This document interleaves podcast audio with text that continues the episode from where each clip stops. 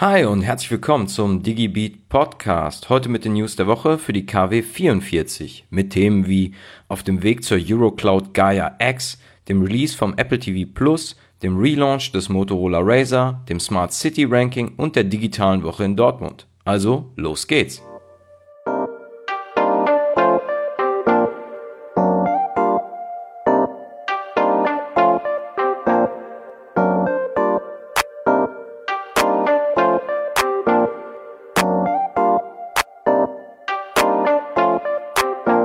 Wir kennen sie, wir lieben sie, die Cloud und Server von Dropbox, Google Cloud und Amazon. Das Problem dabei?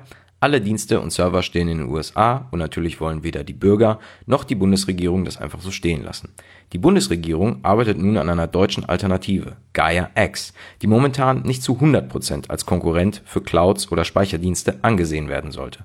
Vielmehr möchte man eine Schnittstelle, ein Netzwerk oder einen großen Datenraum schaffen, damit die deutschen Unternehmen miteinander über diesen standardisierten Weg kommunizieren. Wörter wie Predictive Maintenance, also die vorausschauende Wartung, werden hier am häufigsten genannt. Gaia X soll den Rahmen für ein dezentrales Netzwerk nicht nur für Deutschland, sondern auch für Europa legen. Tim Cook beschreibt Apple TV als ein Geschenk für seine Nutzer und reagiert damit auf die Frage, wieso man den Abo-Dienst ein Jahr kostenlos erhält, wenn man sich neue Hardware von Apple zulegt. Apple TV möchte dabei ebenfalls sein Stück vom Streaming-Dienst Kuchen abhaben und verschenkt den Dienst im Jahresabo an seine Kunden, um möglichst viele Nutzer auf den Dienst zu bekommen. Das Unternehmen investiert dabei in die Produktion von neuen Inhalten und will mit Qualität statt Quantität punkten.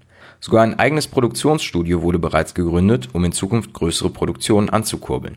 Apple macht es hier ähnlich wie Amazon zum Start seines Dienstes und demnach wird deutlich, was in dieser Branche das erste Ziel nach Release ist, die Maximierung der Abonnenten zum Start. Apple TV erhält man derzeit eine Woche kostenlos, danach für 4,99 Euro monatlich. Noch im November möchte Motorola das Razer auf den Markt bringen und damit die Nostalgiker begeistern. Das neue Razer 2019 sieht der V3-Version von 2003 zum Verwechseln ähnlich. Was hat sich aber geändert? Das neue Razer besitzt nun ein 6,2 Zoll großes Hauptdisplay, was zudem auch noch faltbar ist. Der Klappmechanismus des Modells von 2003 wurde nämlich beibehalten. Neu ist auch das zweite Display, was sich auf der Außenseite befindet und laut ersten Angaben auch standalone nutzbar ist, also fotografieren, Benachrichtigungen lesen und beantworten, ohne dabei das Smartphone aufklappen zu müssen. Wie handlich das Gerät ist, werden wir wohl erst am 13. November erfahren, denn die verbaute Technik, auch wenn es sich hierbei nicht um das Beste vom Besten handelt, muss irgendwo hin. Zumindest laut den ersten Bildern scheint das Razer 2019 deutlich klobiger als ein ausgedienter Vorgänger. Ein digitales Deutschland. Davon träumen die meisten, die sich mit der Digitalisierung beschäftigen und euphorisch auf neue Technologien blicken. Eine Studie der Haselhouse Associates liefert nun die verbindlichen Informationen zum Status quo der digitalen Transformation in Deutschland. Städte und Kommunen können so ihren Handlungsbedarf für die Entwicklung zur Smart City ableiten. 400 Städte wurden auf insgesamt 52 Kriterien überprüft und in ein Ranking eingeordnet. Auf dem ersten Platz finden wir Köln. Die Domstadt ist dabei an der Spitze in allen Kriterien und punktet dabei vor allem in den Kategorien der strategischen Ausrichtung und der Infrastruktur. Auf dem zweiten Platz finden wir die auch bei Google als Standort beliebten Städte Hamburg und München. Schlusslicht des Rankings ist dabei Bietigheim-Bissingen bei Stuttgart. Hier finden sich laut Kriterien weder eine Strategie zur Digitalisierung, noch wird hier die digitale Infrastruktur ausgebaut in Dortmund startet vom 4.11. bis zum 8.11. die digitale Woche und möchte den digitalen Playern eine perfekte Möglichkeit zum Wissensaustausch und Netzwerken geben.